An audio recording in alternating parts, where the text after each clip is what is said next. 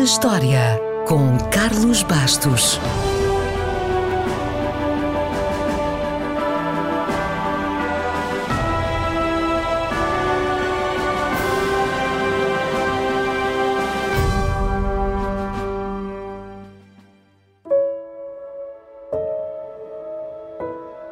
A 10 de fevereiro de 1720, Edmond Halley foi nomeado como segundo astrónomo real no Observatório de Greenwich.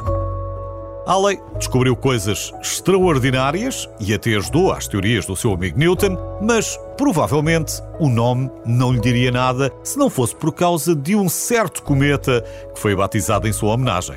O cometa Halley é, indiscutivelmente, o cometa mais famoso. É um visitante habitual da nossa casa e regressa à Terra a cada 75 anos, o que torna possível, em teoria, que um ser humano possa vê-lo duas vezes durante a sua vida. O cometa recebeu o nome de Halley porque foi ele que examinou relatos de cometas que se aproximaram da Terra em 1531, 1607 e 1682 e concluiu que esses três cometas, na verdade, eram o mesmo e estava tão convicto dessa conclusão que previu que o cometa voltaria em 1758. Halley já não estava vivo, mas, de facto, o cometa voltou e esta descoberta fez com que o cometa recebesse o nome de Halley. A primeira observação conhecida do cometa Halley terá ocorrido em 239 a.C. na China e é provável que na Babilónia e na Grécia também tenham dado por ele nos séculos seguintes. Mas ninguém ligou muito. Só se voltou a ouvir falar dele pouco antes da invasão de Inglaterra por Guilherme o Conquistador em 1066. Os cometas na altura eram vistos como um sinal divino e anunciavam um grande desastre ou uma grande mudança. Guilherme acreditava que o cometa anunciava o seu sucesso e tinha razão, foi ele que venceu a batalha. Essa batalha foi imortalizada numa das tapeçarias mais importantes da altura que sobreviveu até aos nossos dias e lá está o cometa também. À falta de fotografias, um tapete servia muito bem. E quem diz um tapete diz um quadro.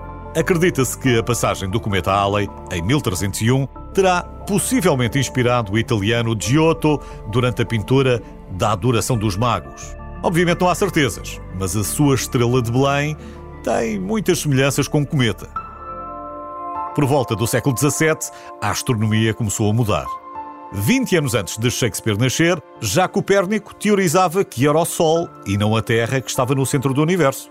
E a astronomia devia interessar a Shakespeare, porque em Júlio César também ele escreve sobre cometas. Ainda demorou algumas gerações até os cálculos de Copérnico serem aceitos, mas quando foram, forneceram um modelo de como os objetos se moviam no sistema solar e no universo. O cometa passou pela Terra já a lei tinha 60 anos. Halley apresentou as suas teorias afirmando que o cometa voltaria em 1758, mas obviamente que seria impossível para ele voltar a vê-lo, já estaria morto. Porém, a sua descoberta inspirou outros e a cada viagem os astrónomos viram os seus telescópios para o céu para observar a aproximação da Halley. Já agora fica a saber que Mark Twain, o autor das aventuras de Tom Sawyer, terá dito: Eu vim ao mundo com o cometa Halley em 1835 e espero sair com ele no próximo ano.